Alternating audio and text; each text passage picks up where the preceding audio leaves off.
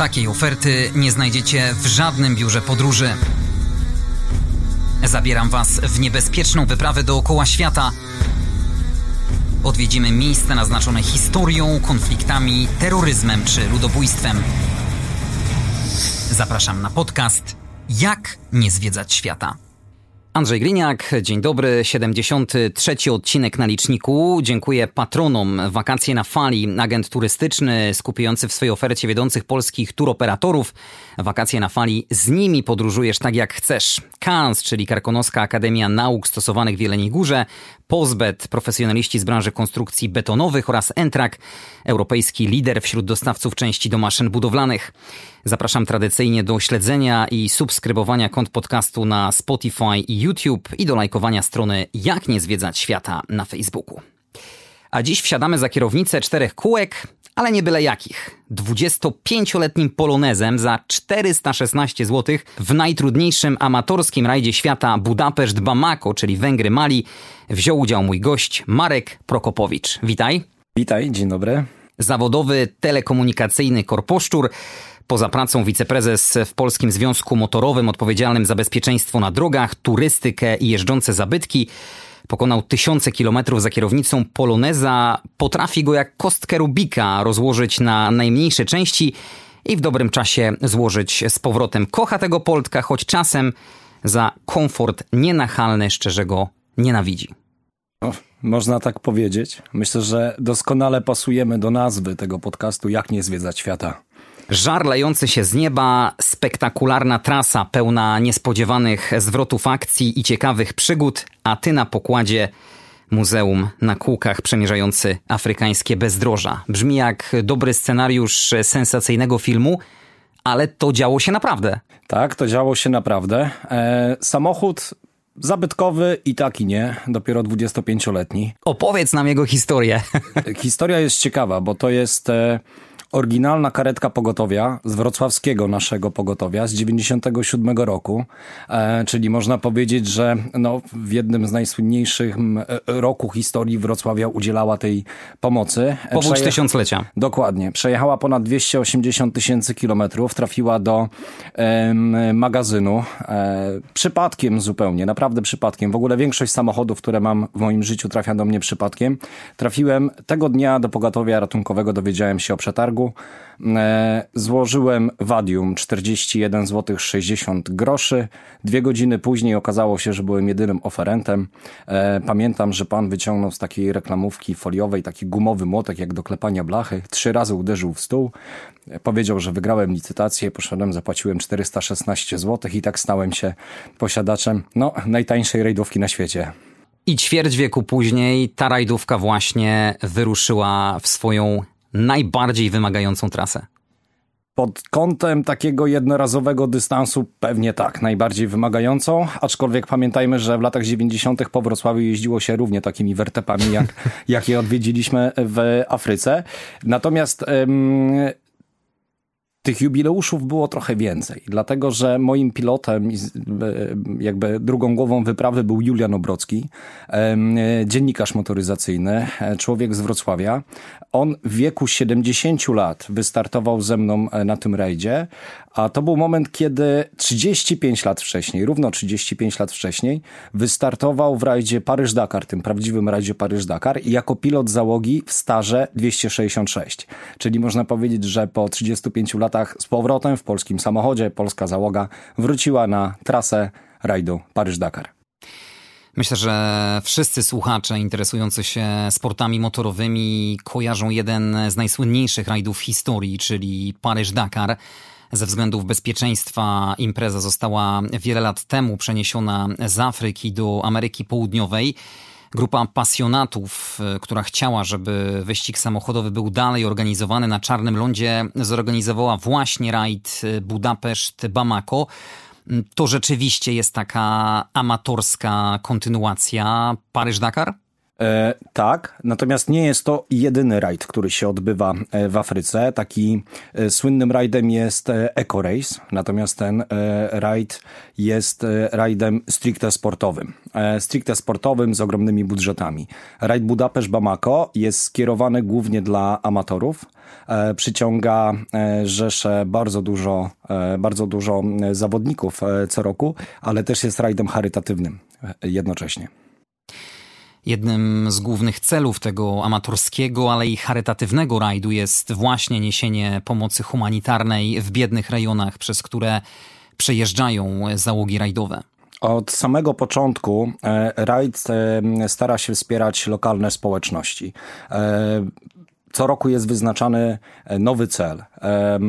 Były budowane już szkoły, były budowane studnie, były dostarczane sprzęty komputerowe dla tych dzieci w szkołach, sadzono lasy. Co roku jest nowa inicjatywa. Poza tym bardzo dużo zawodników zakłada własne mikroinicjatywy, które spełnia podczas tego rajdu.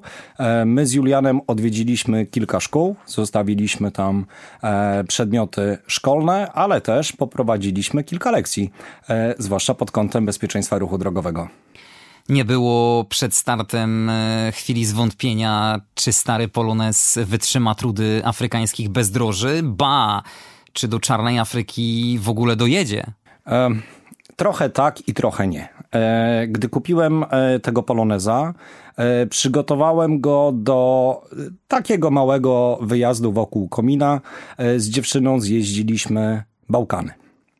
Dotarliśmy do Albanii, wróciliśmy z powrotem.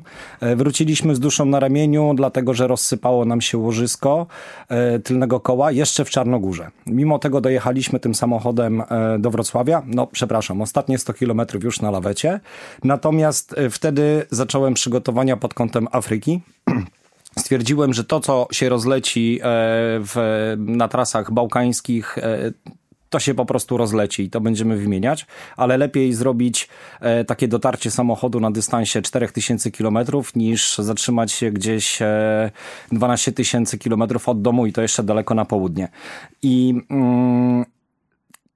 przejechaliśmy odcinek europejski, który według mnie był bardzo taki trudny, bo w przeciągu 3 dni musieliśmy dotrzeć z Wrocławia do Budapesztu i z Budapesztu na prom w Hiszpanii do Algeciras i po tej drodze zepsuło nam się praktycznie wszystko w tym samochodzie, począwszy od tego, że wjechaliśmy na linię startu na Kapciu z uszkodzonym prędkościomierzem, a dosłownie 100 metrów po zjeździe z rampy startowej urwała nam się linka gazu.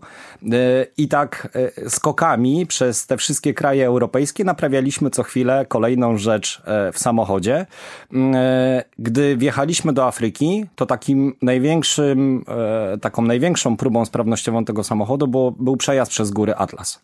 Gdy już minęliśmy te góry Atlas, no to jak w powiedzeniu, no to z górki. I dojechaliśmy do celu. Wy podczas trwania rajdu byliście zdani tylko na siebie, nie mieliście żadnego busa z serwisem, nikt w trakcie całego przedsięwzięcia wam nie pomagał? Nie mieliśmy żadnego busa serwisowego, na tym polega różnica pomiędzy innymi rajdami, po prostu ten rajd jest budżetowy, my nie możemy na nic innego liczyć. Mieliśmy części zapasowe ze sobą w samochodzie, takie części, których nie dałoby się dorobić w Afryce, ale ani też podpasować żadnego samochodu. Mieliśmy silnik diesla. Mieliśmy silnik pochodzący z Citroëna, czyli z samochodów, znaczy silnik w ogóle znany bardzo w Afryce. Bardzo dużo jeszcze pojazdów z tymi silnikami jeździ, więc tego się nie obawialiśmy.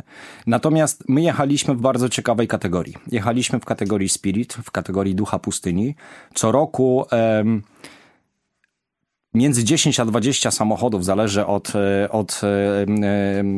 roku startu tego rajdu, otrzymuje zaproszenie do udziału w tego rajdu. Ci uczestnicy są dopuszczeni bez tego wpisowego, natomiast te samochody muszą spełnić konkretne warunki, czyli muszą być starymi gratami i to samochodami, które nie są przystosowane do jazdy po pustyni. Wystartowaliśmy Polonezem. Było kilka samochodów równie leciwych jak naszych i równie dziwnych. Rumuni wystartowali swoją dacią, Brytyjczycy wystartowali niemieckim wozem strażackim i ta ekipa, no w cudzysłowie graciarzy, trzymała się bardzo razem, dlatego że byliśmy stosunkowo wolni.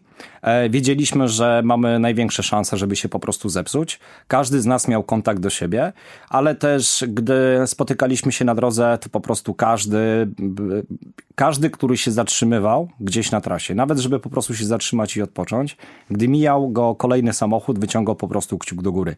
Jak tego kciuka nie było, to automatycznie każdy zjeżdżał i się pytał, co się dzieje. Mogła być to drobnostka, ale też mogło coś się zdarzyć naprawdę groźnego. Bywały przypadki braku paliwa. Mijamy motocykl. Nasz motocykl rajdowy, współczesny, stoi na poboczu. Było to terytorium Sahary Zachodniej, więc no, stosunkowo nadal niebezpiecznie, ale nie ma kierowcy. I dopiero po 2-3 godzinach ktoś się odezwał na WhatsAppie, a mieliśmy komunikację internetową między sobą, że kierowca po prostu zabrakło mu paliwa i poszedł na piechotę szukać tej benzyny. Więc nie wolno było nikogo zostawić, no bo nigdy nie wiadomo było, co się wydarzy, tym bardziej, że my nie mieliśmy żadnych odbiorników, nadajników GPS-u i mogłoby się wydarzyć wszystko. Przez jakie kraje przebiega rajd Budapeszt-Bamako? Ta część afrykańska startuje w Maroko. Jedziemy cały czas w dół zachodnim wybrzeżem, czyli Maroko, Sahara Zachodnia, Mauretania, Gwinea, Senegal, Sierra Leone. A część europejska, czyli początek poza stolicą Węgier? Jak najszybszą trasą do Afryki, począwszy z Budapesztu, czyli... Dowolność? Dowolność, tak. To jest dowolność. Organizator oczywiście daje pełny roadbook, natomiast ten odcinek europejski polega na tym, że masz tyle i tyle godzin dojazdu do Afryki. I jak ty to zrobisz, to już zależy od ciebie. Więc my po prostu wzięliśmy linijkę, wyznaczyliśmy sobie tą trasę, zobaczyliśmy, które drogi są szybkie, niekoniecznie najtańsze, no bo te autostrady są dosyć drogie, dlatego też mówiłem, że to był stosunkowo trudny odcinek, bo takie ciśnięcie gazu w podłogę polonezem i cały czas jazda prędkością autostradową ani nie jest przyjemna, ani nie jest ekonomiczna. Natomiast te samochody nie lubią takiego długodystansowego ciśnięcia. Były osoby, które jechały bardziej na północ Francji, mniej na północ Francji, natomiast to były samochody, które są współczesne, które są szybkie i oni byli w stanie dłużej spać, dłużej zwiedzać po drodze tą Europę, robić jeszcze jakieś zdjęcia, jakieś selfiki, wrzucać jakieś storiesy, a my w tym czasie po prostu musieliśmy jechać. I jak ktoś to wymyślił, tak po prostu było. Węgry, Słowenia, Włochy, Francja i Hiszpania to była ta trasa, którą po części europejskiej pokonywaliście? Tak. Dodam jeszcze, że wjechaliśmy do Monte Carlo. To już taka trochę nasza fanaberia, żeby zrobić na miejscu startu Formuły 1 zdjęcie w naszym rajdowym Polonezie. No, można byłoby się pobawić w Monte Carlo, gdyby ten bagażnik był wypchany dolarami, a nie częściami zamiennymi i sprzętem niezbędnymi do napraw. A tak już poważnie mówiąc, jakieś ciekawe przygody na starym kontynencie was spotkały? Zaczęło się już w dniu startu. Tak, to opowiadałeś. Przyjechałem do Juliana, żeby zapakować resztę rzeczy. Gdy tylko ruszyliśmy, okazało się, że nie mamy powietrza w kole. Więc podjechaliśmy do wulkanizatora, który był dosłownie skrzyżowanie dalej. Zrobił nam to koło. Uśmiechnął się, powiedział, że panowie i tak za chwilę wrócicie. W ogóle co to za wyprawa do Afryki, nie dacie rady, więc nawet nas nie kasował za to koło. Życzył tylko szerokiej drogi. Gdy ruszyliśmy, okazuje się, że nie ma tego prędkościomierza, więc szybko wróciliśmy do sklepu motoryzacyjnego. Mamy jeszcze taki jeden sklep we Wrocławiu, który spod lady wyciąga różne ciekawe części. Znalazła się ta linka. Ta linka jest dosyć nietypowa akurat do naszego modelu. Wrzuciliśmy to po prostu do bagażnika i pojechaliśmy, bo szkoda czasu. Kiedyś to się wymieni. Gdy mijaliśmy Czechy, strzeliło nam wspomaganie. Absolutnie samochód tym olejem zapaskudził wszystko, kierownicą nie dało się skręcać. Dojechaliśmy tak na Węgry, ponieważ znamy środowisko węgierskie, ale posiadaczy głównie polskich Fiatów, dużych Fiatów. To jest taka jakby moja druga pasja, te duże Fiaty. Zapytałem ich, czy nie mają takich przewodów do wspomagania. O 2:00 w nocy w Budapeszcie tacy strasznie ubabrani tym olejem przyjechali ze swojego warsztatu, wyciągnęli to ze swojego samochodu, dali nam. Rano jeszcze przed startem szybko to zamontowałem, stwierdziliśmy, że kierownica się rusza, da się skręcać i idziemy na start. Przyjechaliśmy na start, zaczęliśmy tam obklejać te obowiązkowe naklejki organizatora, w ogóle pucować samochód, bo ta rampa jest przepiękna, tam są strzelające ognie, są tańce, są bębny, żeby jak najlepiej się zaprezentować na tym starcie. No ale sekunda przed startem my nie mamy powietrza, ale w drugim kole. Więc wjeżdżając na tą rampę już na tym kapciu, zjechaliśmy z niej, żeby jak najszybciej zdążyć do wulkanizatora, no ale się okazuje, że nie mamy gazu. Spadła nam linka gazu, więc już te kolejne naprawy. Im dalej na południe, tym gorzej, bo samochód zaczął się przegrzewać. No i się okazuje, że mieliśmy uszkodzony termostat, więc wymiana termostatów w Hiszpanii w samo południe i to tak już bardzo na południu, no była ciężka. Ale o dziwo, gdy tylko Polonez dotknął tej części afrykańskiej, absolutnie nic się nie działo. Oczywiście mieliśmy problemy z przegrzewaniem, mieliśmy problemy z urwanym wydechem, z urwanym zderzakiem, ale to wynikało raczej z jakości dróg, po których jechaliśmy, niż samego tego, że po prostu się zepsuł. Ja myślę, że on tak poczuł trochę takiej werwy, jak już tyle ujechaliśmy, to on też chciał być na tej mecie. O ile jeżdżąc po Europie wiadomo, czego można się spodziewać, o tyle wjeżdżając na czarny ląd nigdy niczego nie możemy być pewni. Dochodzi ta kwestia bezpieczeństwa, która zawsze jest kluczowym punktem afrykańskich wypraw. Mieliście specjalne wskazówki od organizatorów, na co uważać, jakie trasy omijać, czy byliście zdani sami na siebie? Ja kilka lat czekałem na to, żeby wystartować w tym rajdzie i znałem ten rajd z opowieści różnych ludzi, dlatego że rajd ma bardzo dużą społeczność na Facebooku. Czytając te wszystkie komentarze, uczestnicząc w tej grupie poprzez dwa wcześniejsze eventy, wiedziałem, czego się mniej więcej spodziewać. Poza tym Julian, człowiek z ogromnym doświadczeniem, pamiętający jeszcze poprzednie Dakary, też bardzo dużo nam podpowiedział. Na szczęście jechaliśmy z całym rajdem. W tym rajdzie wystartowało 200 załóg, więc... Cały peleton. Z tym bezpieczeństwem też było trochę inaczej. Sam fakt tego, jak nas potraktowało Maroko, jak zostaliśmy przywitani, my byliśmy takim gościem w tym kraju, powodowało, że my czuliśmy się stosunkowo bezpieczni. W takich miejscach nieprzyjaznych człowiekowi, no takim krajem jest dla mnie Mauretania. I w Mauretanii spaliśmy w obozach takich pustynnych, po prostu w namiotach, tak jak w starym rajdzie Dakar. Ochraniało nas wojsko. Mieliśmy obóz wytyczony przez wojsko. Wojsko przyjechało z takimi działami przeciwlotniczymi w hełmach i to wojsko było z nami do momentu opuszczenia tego obozu, bo oni sami wiedzieli, że po prostu może coś się stać. I my mieliśmy główną taką dyrektywę, że jeżeli wjeżdżamy w taki teren niebezpieczny, nie wolno się chwalić w internecie lokalizacją, nie można nic na ten temat mówić, no bo było ryzyko, że po prostu ktoś zostanie napadnięty. Pierwszym afrykańskim krajem na trasie waszego rajdu było Maroko. Jakie rejony w tym kraju przejechaliście? Przejechaliśmy praktycznie całe Maroko z góry na dół. Mijaliśmy góry Atlas, górami Atlas strasznie pokręciliśmy, przejechaliśmy całą Saharę i to też takim dosyć zygzakiem.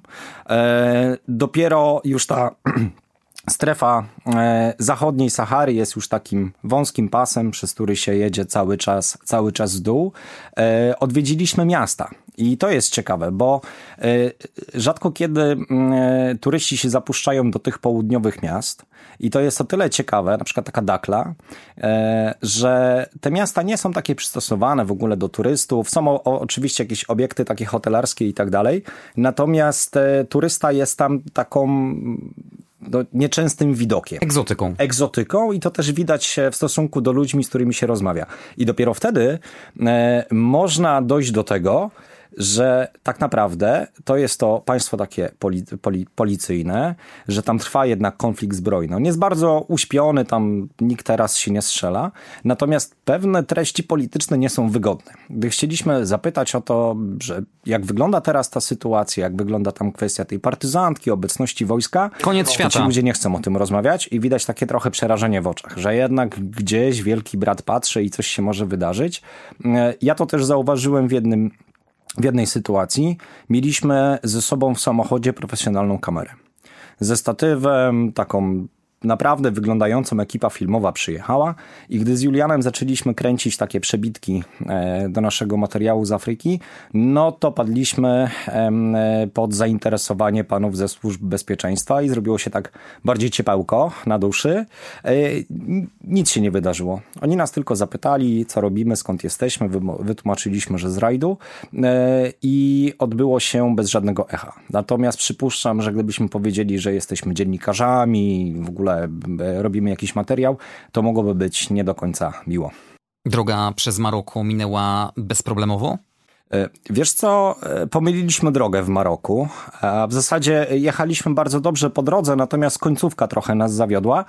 Wjechaliśmy pod taki piękny namiot, w takie miasteczko położone, tak wygląda jak taka stara oaza, trochę te budynki takie z gliny. Możemy to kojarzyć z jakichś filmów, Lawrence z Arabii i tak dalej, naprawdę filmowo. Wjechaliśmy pod ten baldachim i nagle przyszedł człowiek, który chciał mnie wręcz wyrzucić z tego samochodu. Okazuje się, że to było wesele, ale wesela się dzielą na tą część męską i damską i to była ta część damska tego wesela. Przeprosiliśmy, wycofaliśmy, spotkaliśmy bardzo fajnego chłopaka, Majita, który zaproponował nam od razu nocleg, wikt i opierunek i tak dalej. I gdy byliśmy w tym mieście, Julian, którego znam kupę lat, i nigdy z Julianem nie piłem piwa, nigdy. To jest człowiek w ogóle, który absolutnie się nie kojarzy, ale było tak gorąco i tak monotonnie, my już tam byliśmy po, nie wiem, tygodniowym rajdowaniu, Julian zapragnął napić się zimnego piwa. No i jesteśmy na tym południu Maroko, już taka jedna z ostatnich miejscowości i on pyta najbardziej takiego ubranego człowieka z największym turbanem na głowie, gdzie tu jest piwo. Więc wytłumaczyli mu w dyskretny sposób, że w islamie alkoholu się nie pije, ale w tej samej sekundzie zostałem wrzucony do samochodu terenowego, dosiadł się ten Majid i tak na takiej pełnej prędkości po tych dziurach zawieźli mnie na targ w tym miasteczku, ale od tyłu i wpuścili mnie w taki korytarz, idą za mną i przede mną się pytają, czy mam pieniądze. No i tak już, kurczę, no... Nie wiem, co mam powiedzieć, co mnie tam czeka. Spotkaliśmy jakiegoś człowieka na zapleczu restauracji w kuchni, który wykonał jakiś telefon do kogoś.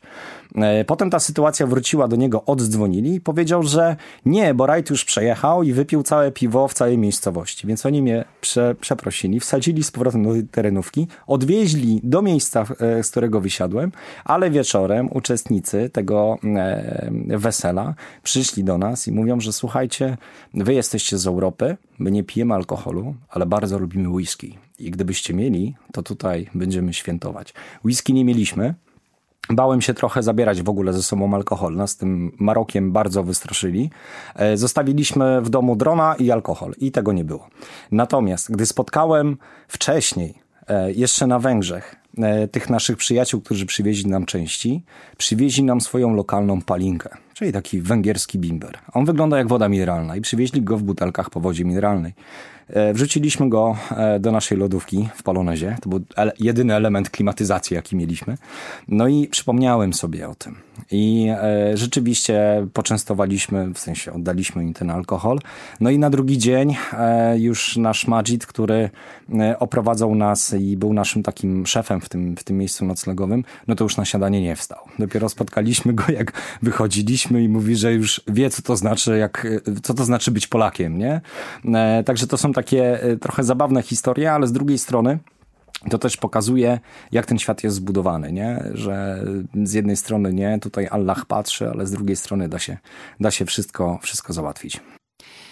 O ile Maroko to przepiękny kraj, o tyle mieszkańcy nie zawsze wzbudzają pozytywne emocje. To opinia moja, jak i moich gości z poprzednich podcastów, którzy odwiedzili ten kraj. Jakie są twoje doświadczenia z miejscową ludnością? Oni są bardzo pozytywni. Tak mi się przynajmniej wydaje. Tych ludzi, których spotkaliśmy... Inaczej. Głównie rozmawialiśmy z tymi ludźmi, z którymi mogliśmy porozmawiać. My nie mówiliśmy po francusku, więc jeżeli byliśmy w stanie się porozumieć po angielsku, wywiązywała się rozmowa, to z reguły był człowiek, który był bardziej wykształcony, znał ten język, ale też znał już też trochę takiej Europy. I było trochę inaczej. Nie mieliśmy za bardzo styczności z takimi ludźmi, może, nie wiem, rdzennymi i tak dalej. Natomiast oni, pomimo najszczerszych uśmiechów, to i tak traktowali nas jak bankomaty. I to było takie najgorsze, że nie byliśmy traktowani jak lokalni ludzie i lokalnie liczeni. Ja to poniekąd też rozumiem, no bo każda okazja na to, żeby zarobić, jest dobra, ale momentami już po prostu przeginali. To już szło w niesamowite strony. Natomiast czy trafiliśmy źle? Nie. Tylko trzeba mieć zawsze pod uwagę to, że... jesteśmy traktowani inaczej i trzeba po prostu uważać i dobrze liczyć. Próbowałeś tażin? Próbowałem, oczywiście. Moim zdaniem jedzenie jedne z najpyszniejszych na świecie. Tak, jak najbardziej. Warto tego smakować. Tym bardziej, że gdy jechaliśmy w południe tej Afryki, już takiej dobrej kuchni nie ma. Więc rzeczywiście to Maroko... W ogóle Maroko jako taki obiekt turystyczny, miejsce turystyczne jest niesamowite. Jest blisko, da się dotrzeć drogą lądową, promowo-lądową, da się dotrzeć samolotem. To jest taka Europa w Afryce. Ale mamy wszystko, bo mamy też piękne widoki, kupa piachu, kupa zabawy, piękne wybrzeża, jest gdzie popływać. Niesamowite miejsce i mi się wydaje, że w ogóle najbliższe lata to będzie taki boom turystyczny w Maroko, bardziej niż jest teraz. Już nie tylko Casablanca, nie tylko Fez, tylko ludzie zaczną doceniać też te południowe miejsca. Mieliście okazję jechać tą słynną trasą Maroko-Mauretania. Upał, wraki opuszczonych aut, tabliczki uwaga miny. Można poczuć taką apokaliptyczną wizję. Ta trasa główna, która jedzie wzdłuż zachodniego brzegu, to jest ta trasa tak naprawdę. Nawet jeżeli zboczymy tam z tej trasy trochę na bok, bo te miejscowości są jednak oddalone od tej głównej trasy. Można ją nazwać nawet autostradą, bo to jest droga genialnej jakości, cały czas prosta. Natomiast pobocza tej drogi są już niebezpieczne. W Maroku istnieje, w cudzysłowie, ale najdłuższy mur graniczny świata. Ta linia fortyfikacji, linia, która jest obsadzona minami, ciągnie się na dystansie, 2,5–3 tysięcy kilometrów. Czyli to jest taki mur chiński, tylko po prostu uzbrojony. I to jest bardzo ciekawe doświadczenie, bo bywały takie odcinki, gdzie jechaliśmy 300 kilometrów po drodze prostej jak drut, absolutnie prostej, dookoła piach wymieszany z kamieniami, takiego brunatnego zabarwienia. On wygląda jak po prostu tam ileś lat temu przeszedł pożar, taka pożoga i nie ma nic. I tam tylko wieje wiatr. I to taki jeszcze słony. Jest gorąco. Tak, absolutnie. Absolutny koniec świata. Gdy otworzymy okno, to wszystko wieje. Gdy zamkniemy okna, to idzie się upiec. Tym bardziej, że my nie mieliśmy żadnej klimatyzacji. I dojeżdżamy do tego miejsca granicznego, a tam jest brama. Wyobraźmy sobie przejście graniczne z bramą. To jest normalnie zamykana brama i wyjeżdżamy z terytorium Maroka przez tą bramę. Nagle wjeżdżamy w taką dosłownie dziurę, takim piaskiem. To była odległość 300 metrów i to jest ten teren niczyj, a w zasadzie to jest terytorium Sahary Zachodniej, bo tam dalej mamy do czynienia z frontem Polisario, czyli tą partyzantką. I potem wjeżdżamy do Mauretanii przez drugą bramę. I daje to bardzo dużo do myślenia, bo z jednej strony spotykamy ludzi w Maroko, zwłaszcza tej południowej części, która nie jest taka mocno turystyczna, którzy oczywiście oficjalnie nikt nie może na to narzekać, bo jednak to jest takie państwo mocno policyjne. Natomiast da się odczuć tą biedę, nie do końca takie zadowolenie z tego wszystkiego. Natomiast przez te setki kilometrów, widzimy pasy startowe, normalne lotniska na pustyni, widać bazy wojskowe, genialną drogę. A takiej drogi nie buduje się tylko i wyłącznie dla turystów, tylko przede wszystkim ze względów militarnych. Dojeżdżamy do tej bramy i widzimy, ile pieniędzy kosztuje utrzymanie takiej ogromnej infrastruktury, tylko po to, żeby chcieć kontrolować ten kawał piachu, tych kamieni i tego wiatru. I tam nie ma nic. W Mauretanii już bardziej czuć tą czarną Afrykę? Nie do końca. Mauretania jeszcze nie jest taką czarną Afryką. Mauretania jest jeszcze bardziej islamska niż samo Maroko. Tam już naprawdę lepiej nie mówić na pewne tematy, lepiej nawet czasem na kogoś nie patrzeć. Tam rzeczywiście było niebezpiecznie. W Maroko są pieniądze. A gdy przekraczamy granicę z Mauretanią, czuć, że tam tych pieniędzy nie ma absolutnie. Te same rejony, czyli ta droga z tymi kamieniami, w Maroko nie ma nic. W Mauretanii ta droga zamienia się w jedną dziurę, która czasem ma jakiś element utwardzony w mniejszym lub większym stopniu, ale jest bardzo dziurawa, trzeba uważać na te drogi, ale przy tej drodze stoją chałupy. Tylko te chałupy takie trochę blachy, trochę folii, kto coś znalazł, gdzieś coś dobudował. Bogatszy ma kawałek solara, bo tam nie ma jakby energii elektrycznej i stąd jakby ma prąd. I czuć tą ogromną różnicę, ale też przez to, że nie ma pieniędzy i jest biedniej w danym kraju, tym jest też niebezpieczniej. No bo jedzie wesoła watacha, 200 samochodów z Europy. Nasz samochód akurat specyficzny. On w ogóle nie był tak jakby chętnie zaczepiany przez te wszystkich ludzi, głównie przez dzieci, bo byliśmy bardzo kolorowi. Natomiast tacy starsi ludzie wiedzieli, że w bogatszych samochodach są większe pieniądze niż my, więc oni wybierali te inne drogi. Natomiast tam, gdybym się zepsuł, no to bym się bał bardzo.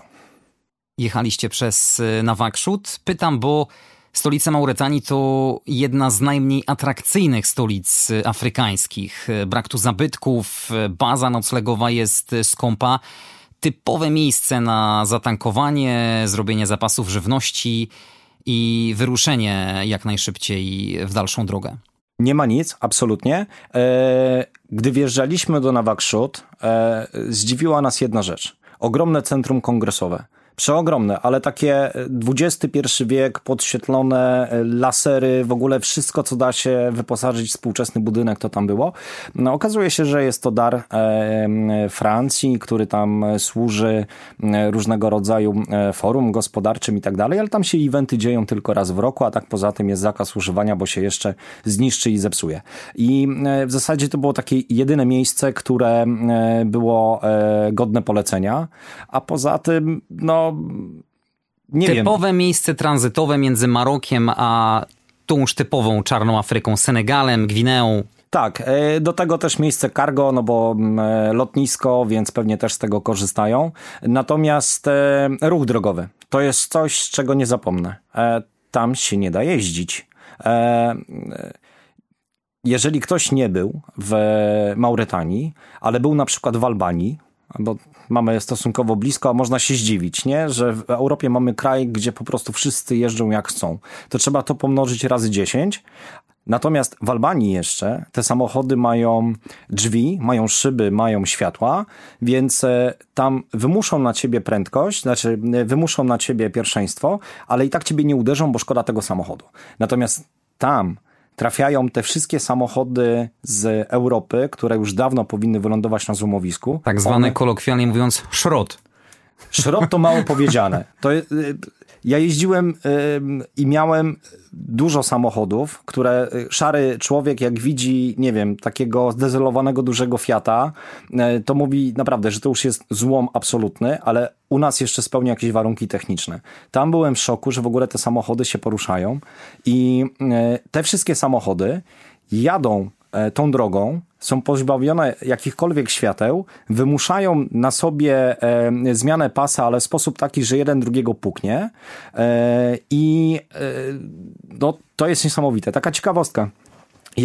Jedziemy przez Nouakchott i przy tej głównej arterii było jedno jedyne światło drogowe, sygnalizator. No i zapalił się na czerwono, więc automatycznie odruchowo, chociaż nie powinienem tego robić, nacisnąłem nogą na hamulec. Gdy nacisnąłem nogą na hamulec, to te samochody z tyłu za mną zaczęły się po prostu zderzać. Więc ja stanąłem w miejscu, zastanawiam się, o co chodzi. Pod tym sygnalizatorem stał policjant. Taki policjant groźnie wyglądający, raczej jak wojskowy, z karabinem kałasznikowa. I on po prostu, jak zobaczył, że ja zatrzymałem ten cały ruch, ci się zaczęli zderzać, wymierzył do mnie tym karabinem i zaczął po chwili się drzeć i machać, że trzeba jechać. I gdy wyjechaliśmy już z tego miejsca, gdzieś przy jakimś tam sklepiku przy drodze i tak dalej, żeby kupić coś zimnego, zapytałem, o co w tym wszystkim chodzi. I wtedy mi wytłumaczyli, że ta sygnalizacja świetlna była darem Europejczyków, mającym na celu zwiększenie poziomu bezpieczeństwa w ruchu drogowym. I ona sobie mruga po prostu, no bo działa, ale nikt się do tego nie stosuje, no bo ruch drogowy musi działać po swojemu. Podobno przestrzegali ten przepis przez 1 czy 2 dni, żeby tam udowodnić, że coś działa, a potem wszystko idzie po swojemu. Jak odebrałeś mieszkańców Mauretanii?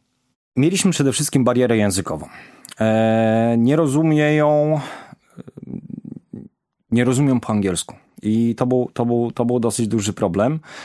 Francuski okej, ale też niechętnie z nami rozmawiali. My tam spędziliśmy raptem 2 dni, też chcieliśmy jak najszybciej stamtąd wyjechać. Jedynego chłopaka, którego spotkałem i rozmawiałem z nim po angielsku, to był student, który dorabiał sobie jako pracownik takiego, no, byśmy to nazwali apartamentu. Poprosiłem go o to, żeby napisał mi na kartce, w jaki sposób mam kupić lokalną kartę SIM, bo to był nasz sposób na jakąkolwiek łączność do trzeciego telefonu w samochodzie. Zawsze wkładaliśmy lokalną kartę, robiliśmy z tego internet. I on wtedy powiedział, że on mnie nie puści samego do tego sklepu. Wyszedł z tego ośrodka, zamknął taką wielką, kazał mi zamknąć wielką stalową bramę od zewnątrz, poszedł do tego sklepu, wrócił z powrotem, oddał mi jeszcze resztę tych pieniędzy, no i zapytałem go, dlaczego tak jest. On mówi, po pierwsze, nie wiem, czy byś wrócił, a po drugie, na pewno byś nie zapłacił tyle, ile ja zapłaciłem. Fakt, że już było tak po ciemku i tak dalej. Podobnie z samochodami. Przyjechaliśmy na to miejsce. W Maroku samochody albo stały na ulicy, albo na jakimś parkingu i nikt się nimi nie interesował. Gdy tam wjechaliśmy na to nasze miejsce noclegowe, od razu otworzyli nam bramę, wpuścili nas ze środka i tą bramę szczelnie zamknęli, żeby nic nie zostawiać po sobie po zmroku. Więc to też pokazuje, jak źle możemy trafić. Rzeczywiście widać na każdym kroku w Mauretanii te wszechobecne checkpointy i policyjne, i wojskowe? Jak najbardziej. Trafiają się też w takich dziwnych miejscach, typu kawał prostej drogi, nic się nie powinno dziać i nagle jest checkpoint i policjant nas stopuje. Tu jest też taka ciekawostka. Przed rajdem, gdy mieliśmy te odprawy, ale jeszcze takie internetowe, zostaliśmy poproszeni przez organizatora, żeby wydrukować i pociąć tak zwane fisze. To są takie małe karteczki, na których jest wpisane imię, nazwisko, numer paszportu i zawód. Ten zawód jest bardzo ważny. I ja i Julian mieliśmy po około 200 sztuk karteczek na głowę.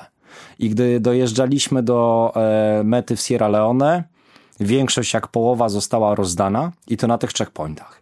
I dojeżdża się do takiego checkpointu, przygotowuje się małą łapóweczkę, dlatego że wszyscy są wyznawcami kado-kado, czy to wielki urzędnik, czy to drobny policjant na ulicy. Nie wszyscy tego wymagali od nas. Nie mówili wprost, że chcą jakieś pieniądze za przejazd. Natomiast gdy zbliżaliśmy się do takiego checkpointu, otwieraliśmy szybę, policjant wyciągał rękę, od razu dawaliśmy mu te karteczki fisze i on taki ucieszony wkładał je do kieszeni i machał, żeby jechać dalej.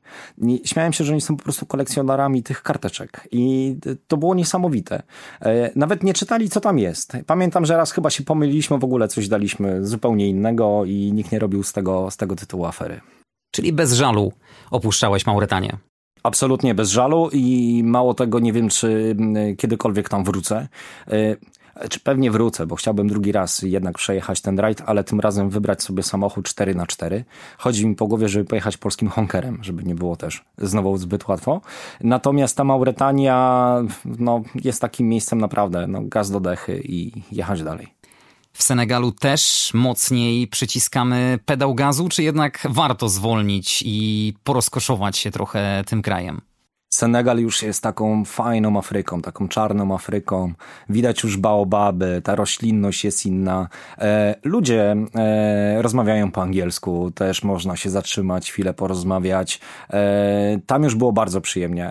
Bardzo, bardzo lubię i Senegal, i już sama Sierra Leone, naprawdę.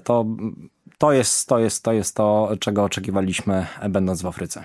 Jakie miejsca w Senegalu mijaliście na swojej trasie? Jeżeli chodzi o sam Senegal, bardzo ciekawym miejscem było Saint-Louis, czyli stolica jazzu. Czuć w ogóle taką dawną kolonię brytyjską, zarówno infrastrukturalnie, te budynki, ale też ta muzyka, sama edukacja w tych szkołach też trochę inaczej wygląda. Właśnie w St. Louis mieliśmy jedną z lekcji dla tych dzieciaków. Bardzo fajnie, bardzo pozytywnie. Senegal też żyje piłką nożną. Tam praktycznie w każdym miejscu widać taki własnoręcznie przygotowany stadion. Wszyscy grają w piłkę. Ja miałem taką koszulkę naszą rajdową, gdzie mieliśmy logotypy te nasze, Polonezem przez Afrykę, Poland Africa Rally Team i tak dalej. I miałem koszulkę w opcji białej i oni bardzo myśleli, że to jest koszulka piłkarska i mówili do mnie per Lewandowski na każdym gdzie byłem i oferowali wymianę koszulek. Finalnie wymieniłem się na koszulkę. Mam koszulkę drużyny z Senegalu, a moja gdzieś koszulka pewnie tam krąży jako wybitnego piłkarza, chociaż piłki nożnej nie znoszę. Musieliśmy jedynie uważać na dzieciaki, bo tam już się zaczęła taka historia, że rajd jedzie, na pewno ma coś ciekawego, dzieciaki wybiegające na ulicę, starające się zatrzymać samochody, ale też zostaliśmy ostrzeżeni, żeby nie porzucać samochodów samopas. Bo my w tym Senegalu już trochę szukaliśmy też noclegów na własną rękę i w samym St. Louis byliśmy w takim hoteliku, takim normalnym, bardzo kolorowym zresztą, to jest super, ta Afryka jest kolorowa, to właściciel zatrudnił specjalnie lokalnego człowieka, który przez całą noc pilnował naszych samochodów. Oczywiście on też był na tym zarobiony, nie ma nic za darmo, zawsze w Afryce, natomiast mówili, żeby rzeczywiście uważać na to, co się zostawia w samochodzie i przede wszystkim, gdzie się go zostawia. Mówiłeś, że staraliście się wszędzie rozmawiać z miejscowymi. Co ciekawego dowiedziałeś się od Senegalczyków? My rozmawialiśmy trochę pod kątem też tego bezpieczeństwa ruchu drogowego, żeby tam przygotować się pod to, co możemy pogadać z dzieciakami. Oni w ogóle byli bardzo zadowoleni z tego, że my przyjechaliśmy, bo my byliśmy chyba takim pierwszym, w cudzysłowie, turnusem, bo tam i tak nie ma w wielkiej ilości odwiedzających w tym kraju. Byliśmy po COVID-zie. Więc po ogromnej przerwie pojawili się turyści, więc oni byli zachwyceni, że w końcu ktoś mógł się pojawić. Gdy byliśmy w tych szkołach, to sami nauczyciele też mówią, że oni trochę się czują tacy zapomnieni przez Europę. Że jeżeli są jakieś akcje takie pomagające, są robione grubo z pompą i tak dalej, ale mała szkoła jest jakaś tak pomijana i po prostu ktoś przyszedł, ktoś chce z nimi porozmawiać i jest super. Oni są bardziej ciekawi, co się dzieje tam u nas w Europie, a my jesteśmy ciekawi, co tutaj u was słychać lokalnie. Dla mnie to i tak była zupełna nowość, bo ja byłem przygotowany na zupełnie inną Afrykę, taką, którą słuchamy z ust Krystyny Czubówny, pamiętamy z podręczników, oglądamy gdzieś. Sprawa wygląda zupełnie inaczej. To jest moje wrażenie osobiste, natomiast według mnie Afryka jest Polską lat 90. Każdy ma tylko trochę inną, bo wszędzie jest internet i telefon komórkowy. Natomiast jeżeli patrzymy na taką ilość, w cudzysłowie, takiego badziewia, ona jest zalana po prostu przez Chiny, jest zalana przez te wszystkie używane samochody z Europy, jest brudna, jest bardzo brudna i to, co mi się nie podoba. Tak jak mówimy, czy to już jest piękna taka Afryka, ale oni tak nie dbają o środowisko, że po prostu aż serce pęka. Jak widzimy, że wylewają te wszystkie nieczystości do oceanu, że te śmieci się podpala, że to wszystko fruwa tam po ulicach, a obok siedzi człowiek. No i genialna w ogóle sytuacja. Jedziemy samochodem i widzimy dym. I widzimy, że zaczyna się palić taka trawa wysuszona gdzieś tam przy drodze. I obok siedzi facet. I byliśmy jedynymi zainteresowanymi, żeby to ugasić. A standard afrykański jest taki, skoro się zapaliło, to kiedyś zgaśnie. I to nie przeszkadza, że po prostu dym leci w okna, że tam jakieś małe dzieci, że w ogóle nic nie widać przez moment. Nie, no zapaliło się, to niech leci. Ale to widać od samej góry. Przejścia graniczne. Stanie w kolejce, bo urzędnik jest najważniejszy, ale ten urzędnik ma czas. My nie mamy czasu, jedziemy w rajdzie, ale on ma. I gdy już przejdziemy tego pierwszego urzędnika, to potem jest drugie okienko. Bo ty stałeś w kolejce do odprawy człowieka, ale w drugim okienku jest odprawa samochodu. A trzecie okienko jest do tego, żeby sprawdzić, czy mam dwie poprzednie pieczątki. Czyli to jest sprawdzenie sprawdzenia. I to jest normalne. I mi się wydaje, że z tego właśnie, że wszyscy mają czas, to z jednej strony jest fajne, bo my jako Europejczycy, nie, tam praca 8, 16, szybko do domu, tutaj widać jakieś tam natężenie, w ogóle życie w stresie, tam wszyscy mają czas. Chill out. Ale to też jakby działa na taką niekorzyść. No, coś się pali, nie? No to tam kiedyś zgaśnie. Nie ma dzikich zwierząt. One już są tylko w rezerwatach. W ogóle no, taki duży niesmak miałem po tym, co zobaczyłem, jak się tam traktuje to środowisko, jak to wygląda. Z drugiej strony to też jest trochę nasza wina jako Europejczyków, bo to jest naprawdę, Afryka jest śmietnikiem Europy. Te wszystkie samochody, na przykład Senegal. W Senegalu większość samochodów, i to do użytku prywatnego, to są stare taksówki z Paryża.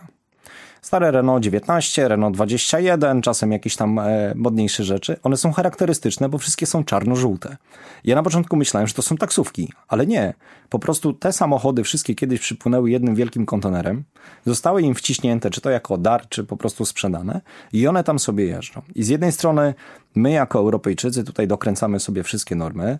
Za chwilę nawet we Wrocławiu będziemy mieli strefę czystego transportu. Ja uważam, że w Polsce wcale nie mamy tak złej sytuacji motoryzacyjnej, jak się mówi. Te samochody średnio nie są tak stare. Tylko dlaczego my, jako Europa, bo jesteśmy tacy super czyści, ale ten cały śmietnik przesunęliśmy na tamten kontynent. No to jeżeli oni dymią w atmosferę, to już Europy tego nie dotyczy i to jest takie no, trochę bolące, nie? Jak wygląda standard życia w Senegalu w porównaniu na przykład z poprzednią Mauretanią, o której mówiłeś, że widać na każdym kroku tą wszechobecną biedę? Też nie jest wesoło. Mają do czynienia z ogromną inflacją. Nie mają ruchu turystycznego. Teraz to się może trochę odmieni.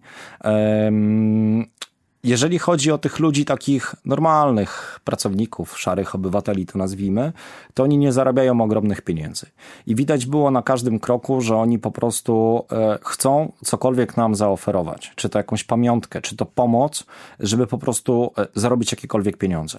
I gdy wdawaliśmy się w jakiekolwiek dyskusje i pytaliśmy, jak w ogóle się żyje, mówi człowieku, normalnie bym z tobą nie rozmawiał, ale $5 od ciebie uratuje mi sytuację na miesiąc. No może na miesiąc to przesadzam, nie? Ale rzeczywiście dla nas takie kwoty, które są czasem niepojęte, no to tam robi to ogromną różnicę.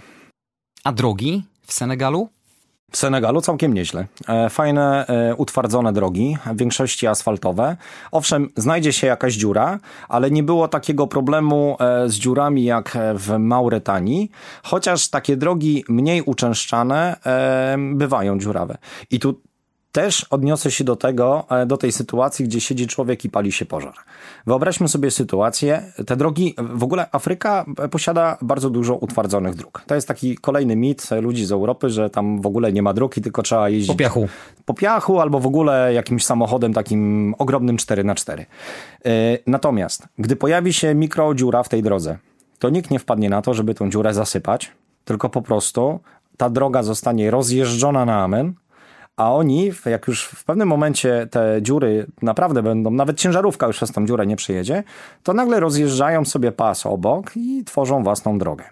I co jakiś czas jest odbudowa tej drogi i znowu tak co 4 lata. Nikt jakby nie dba o taki porządek dzienny, nie?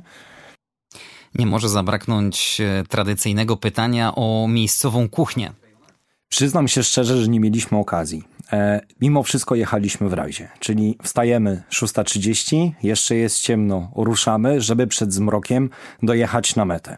Natomiast w miejscu, w którym spaliśmy, w tym hotelu, była tylko i wyłącznie, może nie powiem, że jedna potrawa, ale była bardzo ograniczona ilość produktów. I na kolację zjadłem ryż z jajkiem, z jakimiś tam przyprawami, i na śniadanie zjadłem ryż z jajkiem, z jakimiś innymi przyprawami, i gwarantuję, że smakowało to zupełnie inaczej i to było najpyszniejsze jajko w moim życiu. Nie wiem, czy byłem taki głodny, no bo jednak to było bardzo wyczerpujące, ten cały rajd. Czy rzeczywiście finezja kucharska powiązana z małą ilością produktów spowodowała, że rzeczywiście jest okej. Natomiast ryby w tamtym rejonie już są naprawdę, naprawdę dobre.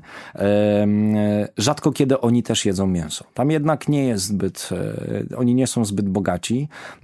Jeżeli już się coś trafi, no to z reguły jakiś kurczak plus frytki takie z głębokiego oleju. Znamy to wszyscy, więc to nie było jakieś tam super interesujące, ale z drugiej strony dla nas było bardzo bezpieczne. Była ekipa, która wystartowała na Węgrzech i przez całą drogę kręcili takie storiesy z jedzenia różnych rzeczy.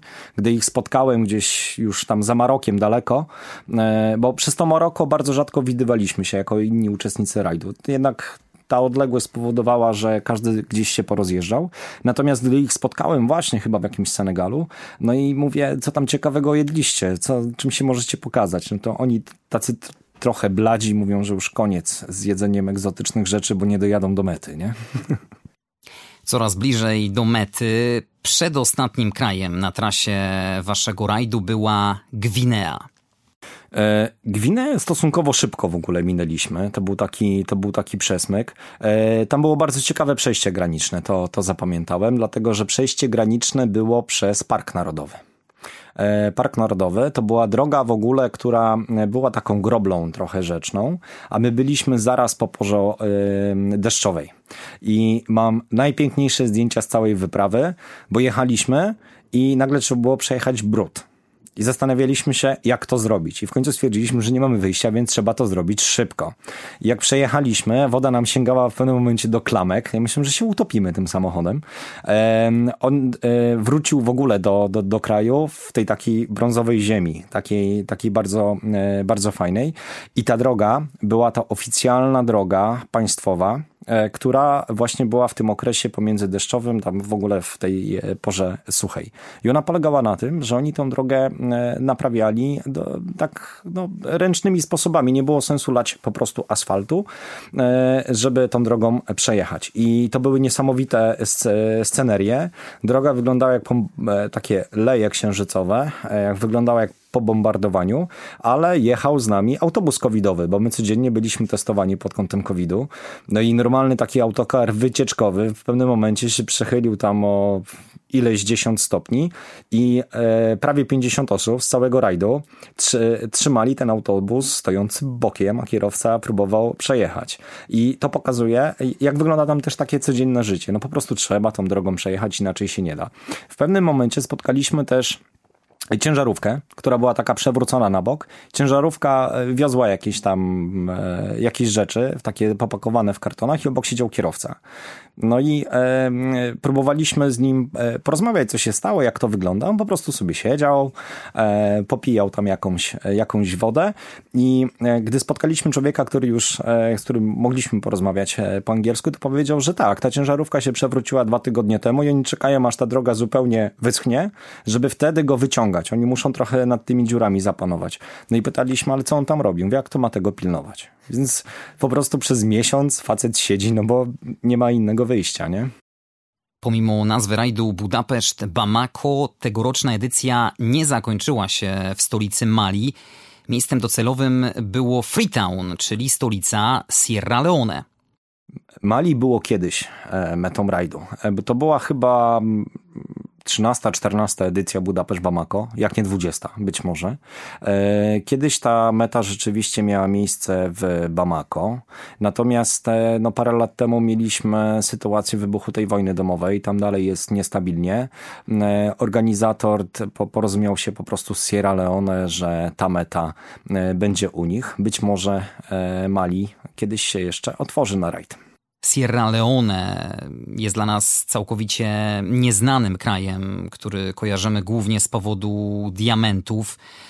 Przez lata były źródłem bogactwa kolejnych dyktatorów i obiektem pożądania ich przeciwników, prowadząc do krwawej wojny domowej w wyniku trwającego 11 lat konfliktu, nazywanego najokrutniejszym w najnowszej historii Afryki. Zginęło ponad 50 000 osób, a miliony zostało zmuszonych do opuszczenia domów. Świat obiegły szokujące zdjęcia i relacje dziecięcych, kilkunastoletnich zaledwie żołnierzy. Jak współcześnie wygląda Sierra Leone? Wiesz co, gdyby nie te filmy i gdybym też nie znał tych historii a propos krwawego diamentu i tak dalej, to nie zauważyłbym, że cokolwiek się wydarzyło w Sierra Leone. Oczywiście ilość policji, ilość armii była ogromna, ale dzięki temu chyba też było bezpiecznie. Ci policjanci tacy byli bardzo przyjaźni, każdy chciał porozmawiać, każdy chciał pogadać. Oni wiedzieli, że przyjechaliśmy z rajdem. Zresztą, tak jak mówiłem, my byliśmy pierwszym turnusem po-covidowym. W Sierra Leone było jeszcze gorzej. Oni mieli wcześniej epidemię eboli. Więc my byliśmy tam, nie wiem, po 7 latach takiej izolacji tego kraju pojawili się po prostu nowi ludzie. Więc gdy ja wychodziłem tam na ulicę, a w ogóle przyjechaliśmy 2 dni przed metą. Osiągnęliśmy metę 2 dni wcześniej, zrobiliśmy ostatni numer taki OS-owy niesamowity. Julian i jego umiejętność czytania papierowych map stwierdziły, że byliśmy 2 dni wcześniej i stwierdziłem, okej, to w końcu mamy czas na zwiedzanie. We Freetown spędziliśmy prawie tydzień. To stolica. Tak, to stolica Sierra Leone. Spędziliśmy tam prawie tydzień, dlatego że właśnie w wyniku tego afrykańskiego mania bardzo dużej ilości czasu utknęliśmy na lotnisku i nie byliśmy w stanie przez 3 dni wrócić z powrotem. Więc trochę poznałem Sierra Leone. Sierra Leone poza Freetown w zasadzie tam niewiele się dzieje. To jest ogromna stolica, w zasadzie bardzo duże miasto jak na nasze warunki i taka kwintesencja też całego Sierra Leone. Czy się bałem? Raz w jednym miejscu, ale to z własnej głupoty poszedłem robić fotografię do Starego Portu. I to było miejsce, gdzie rozbierali statki po to, żeby odzyskać tam, nie wiem, jakiekolwiek elementy, które można sprzedać. No i trafiłem w samo sedno ludzi uzależnionych od różnych specyfików, którzy trochę tak jak taka grupa zombie tam po prostu zaczęła ku mnie iść tylko po to, żeby dać im jakiekolwiek pieniądze, nie? Widać też takie bardzo duże rozwarstwienie społeczne. Domy, które są i widać, że domy należą do ludzi, którzy mają trochę więcej pieniędzy niż średnia, są otoczone ogromnymi murami, a na szczycie tych murów są druty kolczaste i bardzo często takie potłuczone butelki przyklejone na jakiś cement. Kamera albo bardzo często ochroniarz. Własny ochroniarz, człowiek, który pochodzi stamtąd, tylko tyle, że ubrany w mundur. I ten człowiek też jest taki dumny z tego, że ma zupełnie inną pracę niż wszyscy jego znajomi, którzy po prostu chodzą po ulicy i nie robią nic. Drugim źródłem dochodu są tuk-tuki. Tam jest trochę jak w Bombaju, a zresztą Hindusi w tej części rządzą Afryką. Tych tuk-tuków jest mnóstwo. Ci kierowcy, a zaprzyjaźniłem się z jednym z nich dużo bardziej. Do tej pory mamy kontakt, zwłaszcza na WhatsAppie. Oni bardzo chętnie wymieniali się kontaktami tylko po to, żeby potem jeszcze rozmawiać. I dosyć intensywnie czasem na tym WhatsAppie rozmawiamy, wymieniamy się zdjęciami. Pytałem go, słuchaj, ile ty zarabiasz? I on mówi... To jest niesamowite, jak wy przyjechaliście, to teraz mam ogromne dniówki. Jak już oddam ten haracz mojemu szefowi, to mi zostaje $1,5 dziennie. No i wyobraźmy sobie tą skalę, nie? Że tutaj $1,5 dziennie, gdzie to jest dla nas 6 złotych. I to właśnie mnie tak trochę zszokowało. I zaczęliśmy rozmawiać a propos kultury, a propos jedzenia i tak dalej. I a propos jedzenia, ten sam człowiek... Powiedział mi, że oni tak naprawdę jako taka normalna rodzina. A jeszcze ta cała rodzina się musiała zrzucić na to, żeby on mógł pracować jako kierowca tuk-tuka. No bo tam trzeba opłacić jakąś licencję urzędową, dać kaucję za tego tuk-tuka. Niesamowite historie. On mówi, że w rodzinie jakieś święto, to raz na 3 miesiące zjedzą po prostu jakieś mięso, na przykład kurczaka. I tam czy w Senegalu to jedzenie stało się tak drogie, że po prostu ich na to nie stać. I widać, że ktoś jest albo bardzo bogaty, że je do restauracji, albo po prostu jest z zagranicy, a oni wszyscy bardzo często jedli, to był taki ryż gotowany na stoisku przy ulicy, wsypany do takiego wielkiego plastikowego worka, on jeszcze był oczywiście ciepły i go się kupowało na ilość łyżek tam. Ludzie to odmierzali. Więc takie rozwarstwienie społeczne jest bardzo ogromne. My spaliśmy w jednym miejscu w Freetown. To był taki, można powiedzieć, hotelik wbudowany przez człowieka, który z Sierra Leone z 20 lat temu wyprowadził się do Londynu, bo miał dosyć bogatą rodzinę. Tam zdobył doświadczenie, pierwsze pieniądze. Te pieniądze przywiózł z powrotem do Sierra Leone i jest takim lokalnym właścicielem, załóżmy, całej dzielnicy. Tam jest tak tanio, że on to po prostu wszystko wykupił. No i teraz inwestuje bardzo w tą taką branżę hotelarską, żeby tych wszystkich ludzi, turystów przyciągnąć do siebie. I my, według mnie, no spaliśmy jak na afrykańskie warunki w takim miejscu 4-gwiazdkowym, dajmy na to. Czyli na polskie 2. Wyglądamy z tarasu, a na dole mamy takie baraki z blachy, z czegokolwiek. Płynie taka rzeczka przez środek i ludzie tam piorą ciuchy. I mówię, kurczę, w jakim ja jestem miejscu, nie? Że po prostu nas stać, wjechaliśmy jakby do tego hotelu, płacimy mu, on jeszcze zatrudnia tych wszystkich ludzi, a najbardziej szokuje to, że on jest ogrodzony ogromnymi po prostu murami. Jeszcze tylko brakowało jakiegoś strzelca takiego z karabinem w okienku, nie? I no, to daje dużo do myślenia. Kuchnia w Sierra Leone to dla nas totalna egzotyka. Bardzo, bardzo ciekawa sprawa. Znaczy, standardowo. Kurczak i frytki. To było wszędzie, ale jadłem najpyszniejszą rybę, jaką do tej pory jadłem. W Sierra Leone w ogóle spotkałem Polaków z tego rajdu, a w zasadzie trochę się mijaliśmy, ale już na tym południu Afryki, ale w Sierra Leone trafiliśmy na siebie tak bardzo, no i zaprzyjaźniliśmy się. I gdy już zacząłem jeździć po tym Freetown, miałem swojego człowieka od tuk-tuka, więc był w stanie mnie zawieźć wszędzie. To też jest ciekawa historia, bo napisali do mnie tam na WhatsAppie po południu: Marek, bardzo fajne miejsce na plaży, pyszne, zimne piwo, przyjeżdżaj. A że mieliśmy ten czas do wylotu, no to oczywiście, że tak. Wsiadłem w tego tuk-tuka, dojechaliśmy na miejsce, ale naszych Polaków nie ma. No i mówię do tego człowieka, no to chyba wracamy. A on podjechał tuk-tukiem do najbliższego domu, zapukał, porozmawiał w zupełnie innym języku.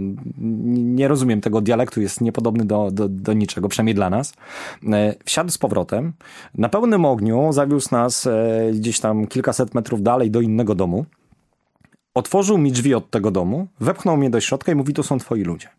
Ja wchodzę na piętro, a w salonie ekipa z Węgier urządziła sobie imprezę na mecie i ja mówię do niego, ale to nie są moi ludzie, to są Węgrzy, ja ich nawet nie rozumiem, to jest po prostu absolutnie dziwny język dla mnie. Mówi, a to przepraszam, ci Węgrzy tacy zszokowani, skąd ja wiedziałem, że oni tam są? Zagadał do tej kobiety od tego domu i zawiózł mnie na miejsce docelowe, do knajpki, mała knajpka zbita z desek na plaży, gdzie siedzą właśnie ci moi ludzie. I mówią, jak nas znalazłeś, jak nam padł telefon z internetem, już nie byliśmy w stanie ci wysłać nowej pineski. I mówię, słuchajcie, tutaj wszyscy o nas wiedzą i każdy wie, gdzie kto jest, no nie? Trafiliśmy tam na miejsce. Restauracja taka po prostu, no restauracja to jest bardzo jakby górnolotne określenie. Na wyrost bardzo, ale to, że złowili nam świeżą rybę, w jakikolwiek sposób ją przyprawili, oprawili, przygotowali, to było tak pyszne, jeszcze z tym widokiem, i ja wtedy stwierdziłem, kurczę, w końcu jesteśmy w miejscu, gdzie normalnie turysta by nie trafił, bo oni zabłądzili, a ja jeszcze ich znalazłem dzięki tej znajomości. I to było naprawdę dobre, to było super i oni głównie żyją z tego, żyją z ryb. Też ci ludzie po prostu są w stanie sobie cokolwiek złowić. Jak wyglądało zakończenie rajdu? Organizatorzy przygotowali jakąś specjalną imprezę? Co roku we Freetown, znaczy to był trzeci albo czwarty raz, kiedy we Freetown się po prostu kończył cały rajd. I do tej pory miało to miejsce w Stadionie Narodowym, szumnie nazwanym Stadionem Olimpijskim, chociaż nigdy tam olimpiady nie było, ale akurat gdy my mieliśmy metę, ten stadion był w przebudowie. Stadion był w przebudowie, więc wybrano taką główną arterię nad samym oceanem, piękną, długą, prostą, gdzie wszyscy ustawili się w jednym rzędzie i była taka brama po prostu do przejechania. Tam była ustawiona scena, był sam prezydent, który nas wszystkich witał, tak, przybijał nam tam piątki i chętnie robił sobie z każdym zdjęcie, bo dla nich i minister spraw zagranicznych, który tutaj bardzo wszystkich zapraszał do tego, żeby ich turystycznie odwiedzać. No i potem wieczorem rozdanie nagród i no, dosyć niezła impreza. Wszyscy w końcu się widzieliśmy, a zwłaszcza każdy czekał na motocyklistów. Słuchaj, 12 000 kilometrów do jazdy motocyklem. Jeszcze w Maroko to oni wszyscy tam robili różne fikołki na tych piachach, odkręcali gaz, szli pełnym ogniem, mijali nas po prostu jak wariaci, ale już Senegal, Sierra Leone, to ja ich wszystkich mijałem, bo oni po prostu byli tak padnięci, że ledwo dojechali do mety. I gdy ich zobaczyliśmy w komplecie, to była ogromna radość, że nikt się nie poddał i każdy dojechał. Ciekawie też było, jeśli chodzi o powrót do Polski. Mieliśmy plan, żeby wrócić na kołach, natomiast to było trochę męczące. Męczące była cała ta dojazdówka do tej mety, że tak to nazwę. Julian też 70-latek, co prawda dawał radę. Ja chciałbym być w takiej kondycji jak Julian w jego wieku. Natomiast to wszystko sprawiło, że zaczęliśmy się zastanawiać, czy wracać, czy nie wracać. Mi też się kończył urlop. Tak naprawdę wzięcie 4 tygodni urlopu, no nie jest takie łatwe. I zaczęliśmy liczyć, ile nam potrzeba czasu na powrót, wziąć pod uwagę jakąś potencjalną awarię, inne rzeczy, a na mecie spotkaliśmy ekipę z Polski, która mówi, słuchajcie, kontener kosztuje $5000, wchodzą 2 samochody, zrzucamy się, jeżeli się zrzucamy, to lecimy lotniczo. Wzięliśmy notes, policzyliśmy, jakie są koszty paliwa przede wszystkim, bo to jest największym kosztem w takim rajdzie, potencjalne zagrożenia na granicy, ilość łapówek, miejsca noclegowe, plus do tego bilet lotniczy, czy bilet cargo, w sensie dla samochodu na prom, wyszło, że mamy identycznie. 0,0. No i biorąc wszystko pod uwagę, zimna kalkulacja, stwierdziliśmy, że dobrze, lepiej będzie wrócić drogą lotniczą, ale wrócić, niż wracać i ewentualnie się zepsuć, nie dojechać i tak dalej, i tak dalej. Trochę zimna głowa tutaj zadziałała, wróciliśmy w ten sposób, ale też nie powiem, że łatwiej, bo utknęliśmy w Afryce na kilka dni takiego postoju przymusowego, bo samolot miał przylecieć, nie przyleciał, a bilety zostały sprzedane, więc potem ciężko było to odkręcić.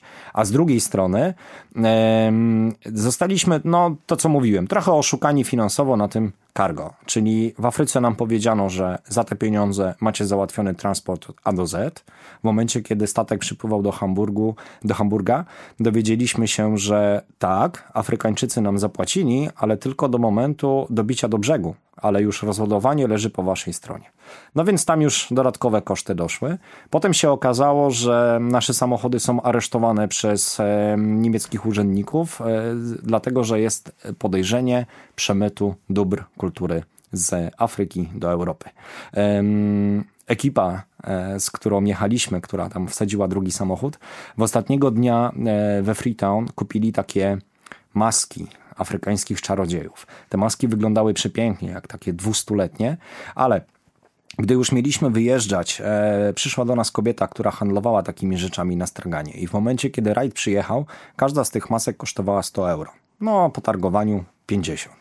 Ale w ostatniego dnia, jak już wiedziała, że my wszyscy wyjeżdżamy, to mówi, że te maski kosztują tam 2, 5, 10 euro, w zależności jaka, i żeby pójść do niej do manufaktury i sobie wybrać. Mieliśmy dużo czasu, więc stwierdziliśmy, że idziemy, zobaczymy, co tam ma. Produkcja tych masek polega na tym, że je się robi z byle jakiego drewna, wkładają tam się jakieś włosy, jakieś kamyki, inne rzeczy, kładzie się je na ziemi i przez cały rok się po nich chodzi. Jak już się tak bardzo je rozchodzi, to one wyglądają, jakby miały 200 lat rzeczywiście i wtedy się je sprzedaje za tam ciężkie pieniądze. Niemcy robili badania drewna, jakieś różne inne rzeczy i Gdybyś mnie teraz zapytał, czy warto wracać na kołach czy samolotem, to teraz bym powiedział, że wracałbym na kołach za wszelką cenę.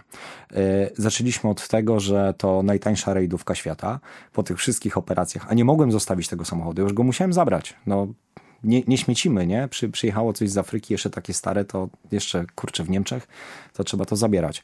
Więc teraz jest najdroższą terenówką świata rajdową po tych wszystkich zabiegach. No, a my nie jesteśmy przemytnikami, bo się okazało, że to 200-letnie afrykańskie drewno, no to jest po prostu zwykła sklejka.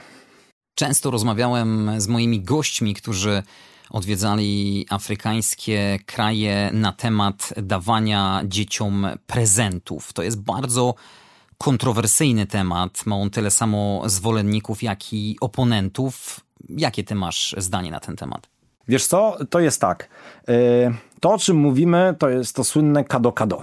Czyli każde przejście graniczne, chcesz przejechać, daj łapówkę. Spotykasz urzędnika, chcesz coś załatwić, daj łapówkę. To wszystko przechodzi na sam dół. Najgorzej, że przeszło do tych małych, kilkuletnich dzieci. Jedziemy, wjeżdżamy do miasteczka, rusza chmura dzieciaków spod domu, krzycząc już w powietrzu. Takie małe dziecko, które ledwo zaczęło mówić, ale pierwsze słowo, które zna, to kado, kado. Drze się niesamowicie i próbuje za wszelką cenę zatrzymać samochód, bo jadą ludzie z Europy. Może będzie cukierek, może będzie coś innego, może będzie jakiś pieniądz i to jest bardzo niebezpieczne. Nie wiem, czy takie rzeczy, które my zostawiliśmy, czy jakby potwierdzają to, co ty tutaj powiedziałeś. Natomiast ja wyjechałem do Afryki z trochę innym założeniem. My zabraliśmy ze sobą rzeczy, które pomogą tym dzieciom w szkołach, ale z drugiej strony my nie daliśmy tego w taki sposób na zasadzie trzymaj, tylko zrobiliśmy normalną lekcję. Bo dla mnie najniebezpieczniejszym elementem całego rajdu to nie była ta Mauretania, nie byli ci ludzie, ale to był ruch drogowy.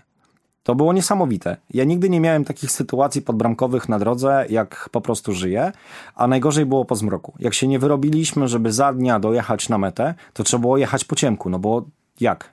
Nie zatrzymasz się, nie rozbijesz byle gdzie namiotu, no bo jest jeszcze gorzej, to lepiej po prostu jechać. I po ciemku nie widać ludzi na drogach, nie widać zwierząt, są ogromne dziury, są te progi zwalniające, które są w kolorze po prostu asfaltu i stoją nie tam, gdzie jest znak, tylko stoją po prostu albo za znakiem, albo 200 metrów po znaku. Czyli i tak już zapomnisz, że coś takiego ma miejsce. Ale najgorzej z tymi dziećmi. No po prostu wszyscy są na ciemno ubrani, nie ma oświetlenia ulicznego, widzisz w ostatnim momencie. A jeżeli my jechaliśmy, chcieliśmy doganiać te odcinki, inne samochody, a Poloneza też się da do 100 km na godzinę rozpędzić prędzej czy później, no to wyhamuj przed takim dzieciakiem. Albo wjeżdżając do tego miasteczka, no to te dzieciaki, które tam latają. Więc staraliśmy trochę wnieść tej edukacji, zostawić im przy okazji rzeczy, które przydały się. Mieliśmy takiego wyposażenia bezpieczeństwa ruchu drogowego bardzo dużo, ale były też takie gadżety, takie typu kredki, kolorowanki i tak dalej, gdzie tego najzwyczajniej w świecie nie ma. Były sytuacje chamskie i tutaj w każdym rajdzie tak to też wygląda, gdzie jechaliśmy za jakąś załogą, która po prostu otwierała szyby i sypała cukierki na drogę, nie? I według mnie to jest słabe, bardzo słabe. Nie powinniśmy tak robić po prostu. Jeżeli już mamy ochotę coś komuś po prostu dać, no to trzeba się zatrzymać, dobrze porozmawiać, a nie robić takich rzeczy. Nauczka też dla innych w Afryce. Jeżeli już będziemy chcieli coś dać tym dzieciom i zobaczymy, że jeden z nich jest najstarszy albo ewidentnie rządzi, to tylko i wyłącznie jemu. Mieliśmy taką sytuację, akurat nie my, ale tam inna załoga, gdzie wręczyli jakąś pamiątkę najmniejszemu dzieciakowi, no bo to najbardziej się szkoda zrobiło i ten dzieciak został w 1 sekundę pobity przez wszystkich dookoła i zabrano mu te rzeczy. A jeżeli się da temu hersztowi tej bandy, w cudzysłowie, to on to już rozdysponuje. Tak, on to rozdysponuje według swojej logiki, ale nikt nie zostanie uszkodzony. A jak z płatnościami poradziliście sobie w tych krajach afrykańskich? Tylko i wyłącznie gotówka. Zastanawiałem się najbardziej, co jest mocniejszą walutą na chwilę obecną, czy dolar, czy euro. Okazuje się, że euro jest wręcz bardziej widziany niż dolar i też mieliśmy lepsze kursy. Zabraliśmy ze sobą tyle gotówki, ile jest potrzebne od przejechania z północy na południe. Z płatnościami elektronicznymi Nie wiem. W Maroko na pewno na północy kartą zapłacimy, im dalej na południe, tym gorzej. Z drugiej strony Afryka płatnościami elektronicznymi stoi. Tam, mając telefon z funkcją wysyłania SMS-a, po prostu dokonujemy wszystkich transakcji. Czy chcemy kupić coś do picia, czy chcemy kupić kozę, wielbłąda, czy samochód, to po prostu my nie operujemy gotówką. Natomiast trzeba być w tym systemie płatniczym. No my nie jesteśmy, też ciężko jest czasem założyć jakieś tam konta, tym bardziej mieliśmy 14 krajów do przejechania, no to kto będzie o tym pamiętał? Gotówka jest zawsze i wszędzie, tym bardziej, że gdy mieliśmy ten moment przegrzewania się samochodu i nawet nam brakowało wody, żeby wrócić tam do chłodnicy, no to gdy szliśmy, żeby załatwić jakąś wodę, to za darmo nie ma wody na pustyni. Nie ma, po prostu nie ma. Tam trzeba zawsze coś zapłacić, więc przejście graniczne, wymiana normalnie u konika, tak jak przed laty u nas, żeby było śmieszniej. Tam jest celnik, normalnie funkcjonariusz prawa publiczny i obok osoba z szarej strefy z reklamówką wypchaną dowolną walutą. Natomiast to jest u nich normalne i lepiej wymieniać tą walutę przy takim oficerze z karabinem, który zawsze może tam popatrzeć gniewnym okiem, niż gdziekolwiek indziej. Nie ma kantorów, więc i tak musimy to gdzieś zrobić na ulicy, natomiast wymieniliśmy po prostu euro na lokalną walutę i to tyle, żeby wystarczyło, dlatego że hiperinflacja w tych niektórych krajach powodowała, że ja wymieniałem tam 20 czy 40 euro i miałem kieszenie wypchane pieniędzmi. Po prostu operowaliśmy ogromnymi milionami i tak to wygląda. Natomiast były takie możliwości, typu na przykład już samym Freetown, żeby pójść do banku, wsadzić kartę do bankomatu i wypłacić sobie pieniądze. A tankowanie to jest jeden z głównych problemów, z którymi trzeba się zmierzyć, przemierzając afrykańskie drogi. Byliśmy na to przygotowani. W samym roadbooku organizator wskazywał i mówił, słuchajcie, będzie odcinek, gdzie mamy 600 km bez żadnej stacji benzynowej. Ewentualnie wskazuje, że jest jedna, tylko nie wiadomo, czy będzie miała paliwo. Nie mieliśmy ani jednej takiej sytuacji podbramkowej. Zmieniłem w ogóle przed rajdem silnik z benzynowego, normalnego silnika Poloneza na silnik diesla. De facto ten silnik był normalnie też w Polonezie montowany, ale nigdy w karetce. I silnik diesla ma tą zaletę, że dużo mniej pali. Przepali dowolnej jakości paliwo, a Afryka stoi dieslem. Cały transport opiera się na transporcie kołowym. Takie ciężarówki jeszcze z lat 50. Są mocno poprzerabiane, żeby pakować jak najwięcej. Jadą bardzo wolno. Wytwarzają ogromną czarną chmurę dymu, ale jednak ten transport istnieje. Więc diesel jest na każdej stacji benzynowej. Tankowaliśmy tylko i wyłącznie na sprawdzonych stacjach benzynowych, takich, które marki znamy z Europy. Tylko i wyłącznie dlatego, że było najmniejsze ryzyko jakiegoś szczonego paliwa, mówiąc brzydko. Bywały też takie momenty, kiedy na stacji stacja wygląda jak stacja benzynowa, czyli dwa dystrybutory. Podjeżdżamy, a gość mówi, że nie ma paliwa w dystrybutorach, on ma w bańkach i takich 5-litrowych butelkach, jak znamy takie z dużej wody mineralnej. To tego paliwa się nie tankuje, bo na tym po prostu się potem nie jedzie. Miałem taką sytuację, gdzie zatkałem układ paliwowy po tankowaniu. Ale normalnie w przewodach paliwowych był piasek. Absolutnie piasek. Zatkało nam te przewody zupełnie. Jechaliśmy z bańką z tyłu za plecami, przewodami paliwowymi pociągniętymi w środku w samochodzie.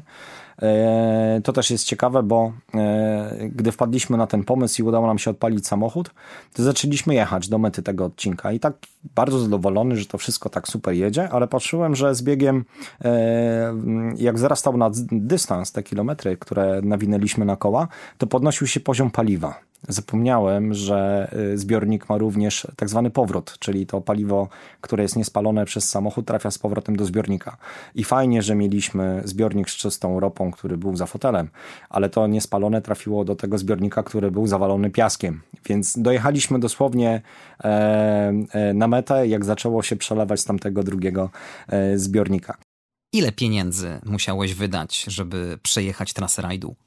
Żeby przejechać taki rajd, łącznie z tymi wszystkimi opłatami serwisowymi, wpisowymi i tak dalej, na dwie osoby, tak jak my, skromnie, bez żadnych tam szaleństw, 40 do 50 tysięcy złotych. Dlaczego w rajdzie i czy drożej w rajdzie niż prywatnie? Nie wiem. Bardzo dużo ludzi w ogóle wystartowało w rajdzie nie dla takiego fanu jak my, że jedziemy rajd, tylko oni po prostu stwierdzili, że w życiu nie dojechaliby do Sierra Leone drogą lądową, bo nie dostaliby tylu zezwoleń. A my, ponieważ jechaliśmy wielką tyralierą i celnicy już mieli gotową listę ludzi, to nie odmawiali nam przejazdu. W drodze powrotnej bywały cyrki, takie, że człowiek dojeżdżał do granicy z Gwineą, oni mówią, nie, tym przejściem granicznym nie przejedziesz i trzeba było zrobić kilkaset kilometrów do kolejnego i tam też można było się odbić, więc trzeba było wracać. Natomiast tutaj było bardzo duże ułatwienie. I były takie momenty, gdzie my zapłaciliśmy oczywiście do organizatora kwestie wizowe. To jest też ciekawe, bo w samej Mauretanii otworzono szlabany na przejściu granicznym. Każdemu z nas mówiono tak. Jedziecie do najbliższego punktu, które wskaże wam wojsko. Macie do przejechania 100 km. Zakaz zatrzymywania się, zakaz zjeżdżania z drogi. Dobrze. Jedziemy te 100 km i na środku pustyni zorganizowali specjalnie dla nas punkt wizowy. Rozbite takie kolorowe namioty, takie baldachimy, a w środku pełna telemetria. Odcisk palca, skanowanie siatkówki oka, drukowanie takich holograficznych wiz wklejanych do paszportu. No niesamowita historia, ale musieliśmy drugi raz zapłacić za te wizy. Więc gdybyśmy jechali w pojedynkę, w taką podróż, to na pewno by wyszło drożej. To nie jest twoje ostatnie słowo, jeśli chodzi o udział w rajdzie Budapeszt-Bamako. Tylko czy Polonez po raz kolejny da radę? Nie, to znaczy w ogóle nie ostatnie słowo o Poloneza. Tutaj też jest taka historia, że... Jeszcze zipie. Kurczę, no i tak i nie, bo przejechał całą Afrykę, już zacisnąłem zęby i przerobiłem tych celników w Niemczech, odzyskaliśmy ten samochód. Zimą, w środku zimy, na tych afrykańskich oponach dojechaliśmy z Hamburga do Wrocławia bez problemu. Ale sytuacja nie tyle, znaczy niezbyt miła. Mój tato, który jechał Polonezem, poległ nim na A4, czyli przejechał całą Europę, a właśnie mówię a propos tego bezpieczeństwa. Nasza A4 zniszczyła nawet tak dzielnego wojownika, więc przede mną teraz odbudowa tego samochodu. Przetestujemy go w czerwcu na rajdzie Koguta, to jest taki bardzo fajny, charytatywny rajd po Polsce. Zobaczymy, czy tam wszystko się kupy trzyma. Potem na pewno chciałbym do Rumunii pojechać tym samochodem. To jest takie moje marzenie, bo tam mnie jeszcze, akurat tam mnie nie było. Natomiast Budapeszt-Bamako chętnie wrócę. Tak jak mówiłem, pojechałbym honkerem, dlatego że ma 4x4, ale jest równie zły jak Polonez. Po prostu te samochody nigdy nie były dobre, więc będzie znowu jakaś tam odrobina przygody i adrenaliny. Natomiast większy komfort na pewno w samochodzie 4x4 niż w Polonezie. Zwróćcie uwagę, jak Polonez jest nisko zawieszony. Ja musiałem bardzo uważać na wszystkie dziury, wszystkie kamienie. Niektóre odcinki po prostu odpuszczałem. Mapa na kolana, nie jedziemy tędy, tylko tamtędy. Ale wszystko skończyło się happy endem, także gratulacje. Dziękuję. Marek Prokopowicz był gościem podcastu Jak nie zwiedzać świata. Dziękuję za wizytę. Dziękuję bardzo. I powodzenia w kolejnych wyprawach. My zapraszamy na stronę facebookową Jak nie zwiedzać świata, gdzie z pewnością będziecie mogli zobaczyć zdjęcia Marka z podróży rajdu Budapeszt-Bamako. Zapraszamy na konto podcastu na Spotify i YouTube, a my słyszymy się w kolejnym odcinku podcastu. Andrzej Gliniak, pozdrawiam. Do usłyszenia.